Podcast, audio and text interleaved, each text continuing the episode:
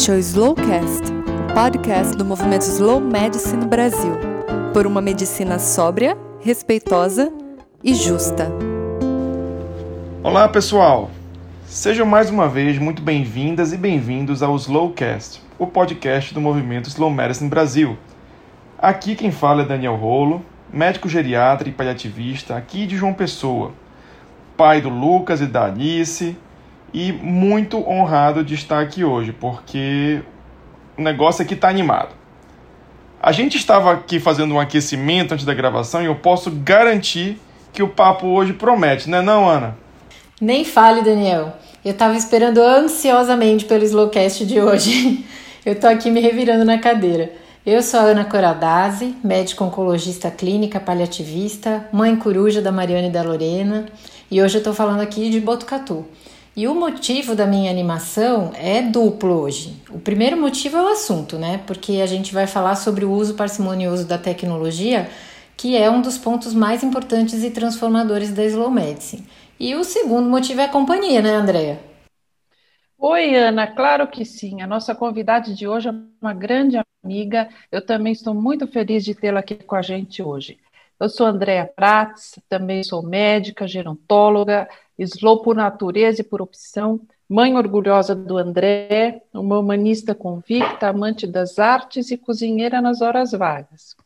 Eu tenho a alegria de apresentar para vocês a Suzana Vieira, não atriz global, mas tão luminosa quanto ela. E a Suzana teve a generosidade de aceitar o convite para participar do Slowcast, mesmo estando com a perna quebrada, em plena convalescência. Suzana, eu vou pedir para você mesma contar para o pessoal quem é você no mundo da Slow Medicine. Olá, queridos, quanta gentileza de vocês. Para mim é uma honra estar aqui no Slowcast. Eu sou a Suzana Vieira, sou pernambucana, endocrinologista, mãe da Helena, amante dos gatos e da natureza.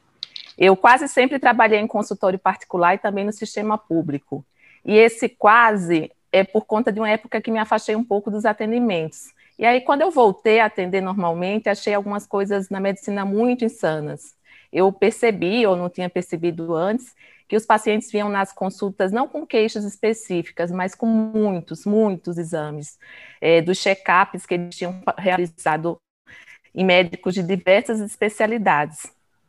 E é, nesses exames eram encontradas alterações, na maioria das vezes não eram relevantes ou estavam fora de algum contexto de doença ou mesmo da prevenção delas. Isso causava muita confusão. E quando não vinham com, com os exames, no final da consulta, eles me pediam, doutora, me peça todos os exames que eu tiver direito, por favor. Não sabiam eles que medicina demais é prejudicial. Aí foi nessa época, mais ou menos em 2017, que eu conheci o movimento Slow Medicine e me apaixonei. E esse princípio específico que a gente está falando hoje o do uso parcimonioso da tecnologia veio aliviar uma angústia que eu estava vivendo naquela época e perceber também que eu não estava sozinha nesse desconforto. Suzana, seja então muito bem-vinda aqui ao Slowcast. Nós estamos muito felizes de ter você aqui hoje e vamos aproveitar para conversar um pouquinho sobre esse décimo princípio da Slow Medicine que me parece ser um dos mais complexos, para falar a verdade. Quando a gente fala de uso parcimonioso da tecnologia, sempre vem primeiro na cabeça um cenário onde a gente está negando aos pacientes os tratamentos mais modernos. Meio que como se a gente estivesse sendo pão duro com o tratamento que a gente oferece a ele. Mas conhecendo a filosofia da Slow Medicine, como a gente já conhece essa altura da temporada, eu acredito que não seja nada disso, não é não, Suzana? Sem dúvida, né, Daniel? Não teria o menor sentido a slow medicine pregar uma medicina sóbria, respeitosa e justa, e aí negar ao paciente um tratamento que ele precisa. Vamos já esclarecer essa confusão. Para começar essa conversa com o pé direito, apesar do meu pé direito estar tá quebrado, vamos lá. Usar tecnologia disponível com parcimônia é bem diferente de não usar tecnologia disponível. Ter parcimônia não significa ser mesquinho em relação aos recursos que a gente tem hoje e também é bem diferente de negar a importância da tecnologia. Ter parcimônia é ter critério, é ter bom senso para decidir quais as estratégias que são necessárias para aquela situação específica, para aquele paciente específico. É sobre utilizar as tecnologias porque elas vão realmente trazer um benefício e não simplesmente porque elas estão disponíveis. Ai, Suzana, esse é um ponto que sempre me toca a fundo no coração, sabe? Porque nem sempre é fácil determinar que tecnologia vai trazer benefício e que tecnologia vai acarretar só mais sofrimento ou mais custo ou simplesmente não vai ter impacto nenhum. Pode não ser fácil nem para o médico, nem para o paciente, porque além das questões meramente técnicas, a gente enfrenta uma pressão externa muito grande para intervir de alguma forma, né? A gente inclusive falou muito disso no episódio sobre segurança em primeiro lugar com a Lívia. Na oncologia, por exemplo, é rotina a gente ter uma estratégia nova de tratamento que normalmente é alardeada como tendo resultados revolucionários e que, mesmo tendo sido testada numa situação muito específica, acaba sendo incorporada na rotina para todos os pacientes que tenham aquela doença. E aí a gente se pega surpreso porque a gente não vê os resultados dos estudos acontecerem na nossa prática, né? E até pior não é raro que a gente testemunhe resultados desastrosos, inesperados desses tratamentos e que eles acabem se mostrando até deletérios para aquele paciente que a gente está tratando. O que, que acontece, Suzana, que faz a gente oferecer para os pacientes um tratamento que não traz benefício ou até que prejudica um paciente? Pois é, Ana, infelizmente esse é um cenário que se tornou rotina, não só no Brasil, mas no mundo todo. E esse uso excessivo da tecnologia não é restrito restrito aos tratamentos médicos, como você citou. Mas também ele se aplica a pedidos de exames desnecessários, como eu tinha falado, às indicações de procedimentos de forma indiscriminada, ao excesso de encaminhamento de pacientes a UTIs e muitos outros cenários. A lista de situações em que a gente corre o risco de usar a tecnologia de forma excessiva e pouco sensata é bem grande. Eu acredito que esse é um comportamento que a gente veio aprendendo a adotar nesses anos, em que a gente teve um progresso impressionante no campo da saúde e principalmente na medicina. A gente faz descobertas incríveis, a gente aprendeu muito sobre as doenças, sobre os tratamentos, a gente aprendeu a resolver situações que há pouco tempo levavam as pessoas à morte, e isso é fantástico. O que não é tão fantástico assim é que, em algumas situações, a gente se empolgou demais e acabou perdendo um pouco o bom senso os médicos meio que se iludiram com a possibilidade de resolver tudo e impedir a morte a qualquer custo. E com isso, acabaram esquecendo uma coisa muito importante. É a tecnologia que deve servir ao homem e não ao contrário. Você pode ter à disposição um universo de novas tecnologias, mas se elas não forem desenvolvidas para aquela situação específica do seu paciente, naquele contexto específico, e não estiverem de acordo com o que o paciente deseja e acredita, a indicação delas vai colocar você a serviço da tecnologia apenas. E o seu paciente é que pode sofrer as consequências disso. Suzana, essa sua fala para mim é muito familiar. Como eu trabalho com geriatria, tem muitos pacientes idosos, para mim é rotina ver essas pessoas com indicações de centenas de exames, procedimentos e tratamentos que, nesse contexto do envelhecimento, e às vezes até já no final da vida, são absolutamente fúteis ou deletérios. É, essa é a tal da fast medicine, sendo aplicada num contexto no qual ela não é adequada. Eu lembro sempre do livro do Dr. Dennis McCullough, O My Mother, Your Mother, onde ele fala muito sobre esse uso indiscriminado das ferramentas tecnológicas no envelhecimento e propõe que uma abordagem menos armada, menos agressiva, que leve em conta o processo que o paciente está vivendo, pode ter um resultado muito melhor. Eu imagino, Suzana, que na endocrinologia isso também aconteça, não é não? Acontece, acontece bastante.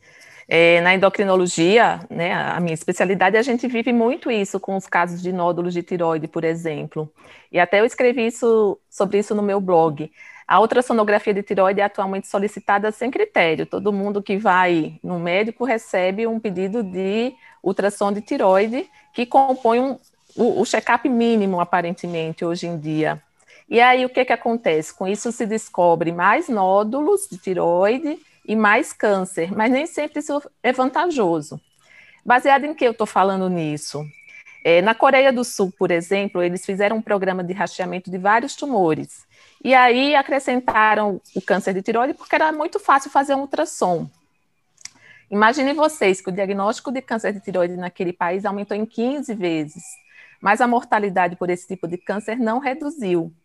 E ainda houve aumento de complicações relacionadas à cirurgia da tiroide, como é, que são complicações não são simples, são uh, complicações como lesão de cordas vocais e um outro problema muito chato que a gente pega na endocrinologia, que é a retirada de outras glândulas chamadas paratireoides.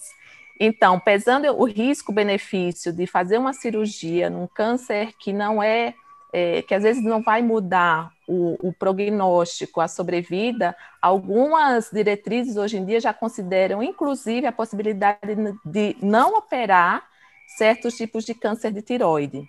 Aqui no Brasil, a Sociedade Brasileira de Endocrinologia e Metabologia não recomenda o uso de ultrassom para detecção precoce de câncer de tiroide, ou seja, não recomenda esse exame nos check-ups, por exemplo. Nossa, isso é muito interessante. E quando a gente fala de uso parcimonioso, parece uma coisa simples, na verdade é muito complexa.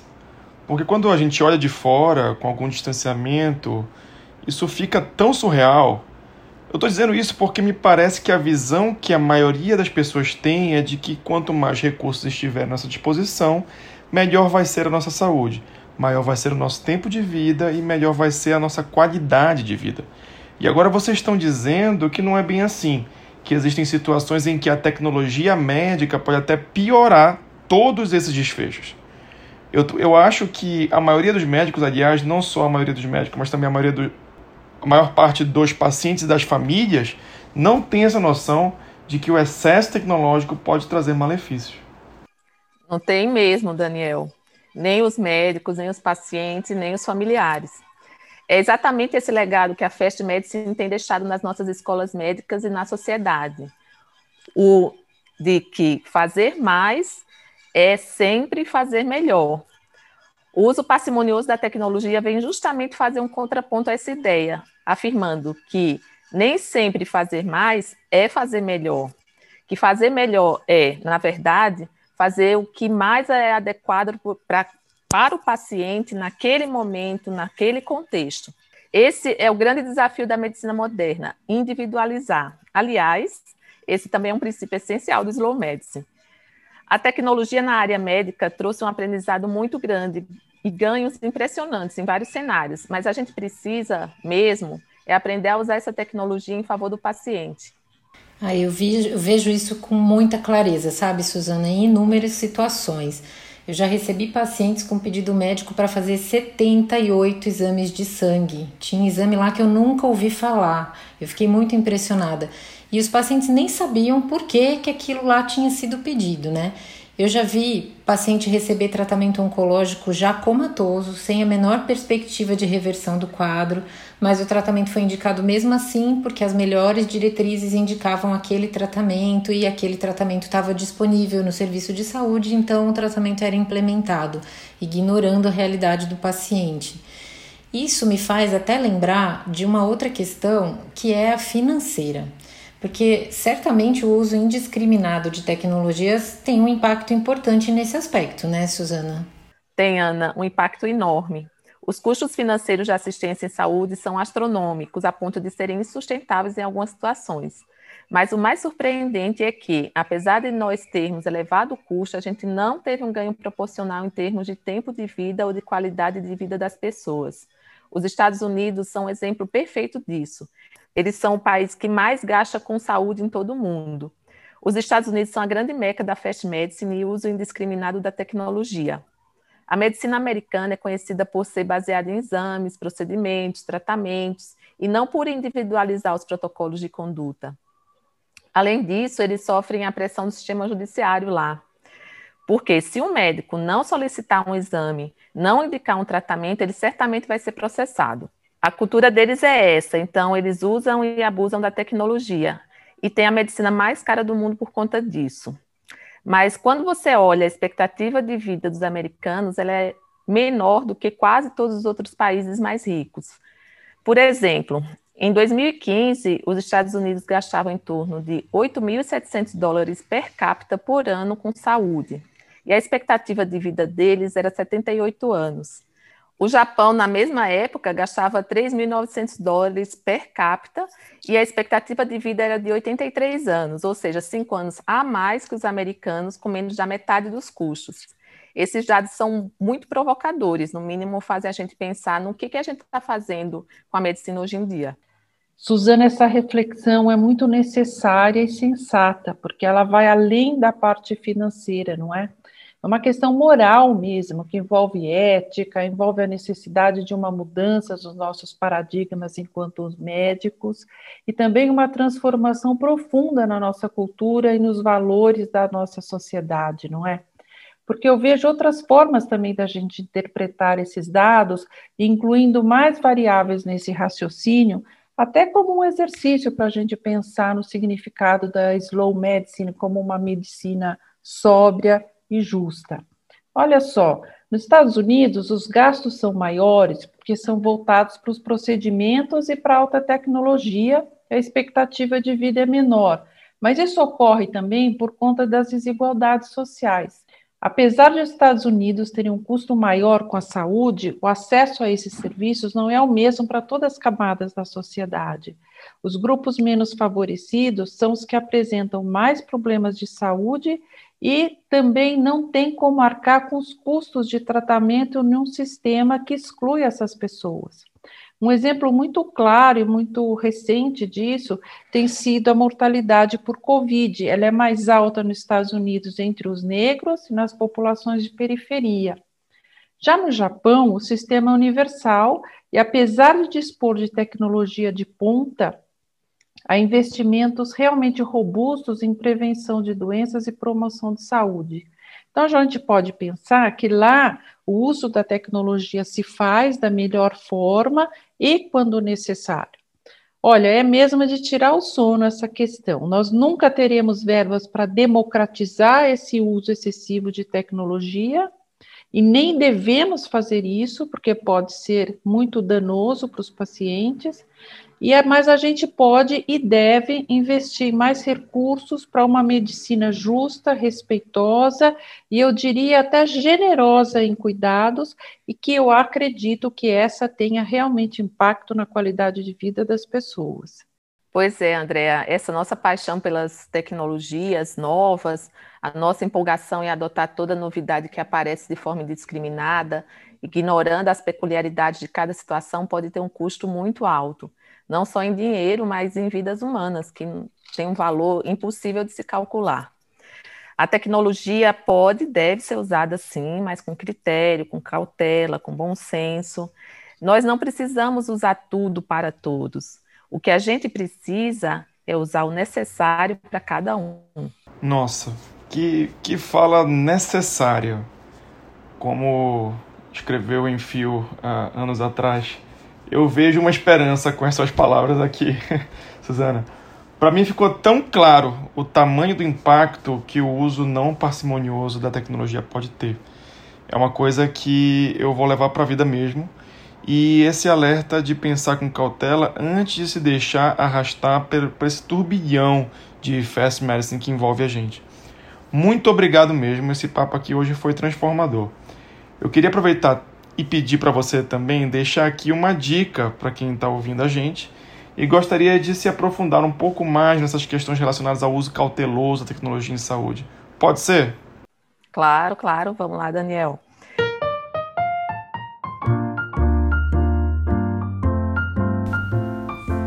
Acompanhe agora Slow Dicas, as dicas da Slow Medicine Brasil.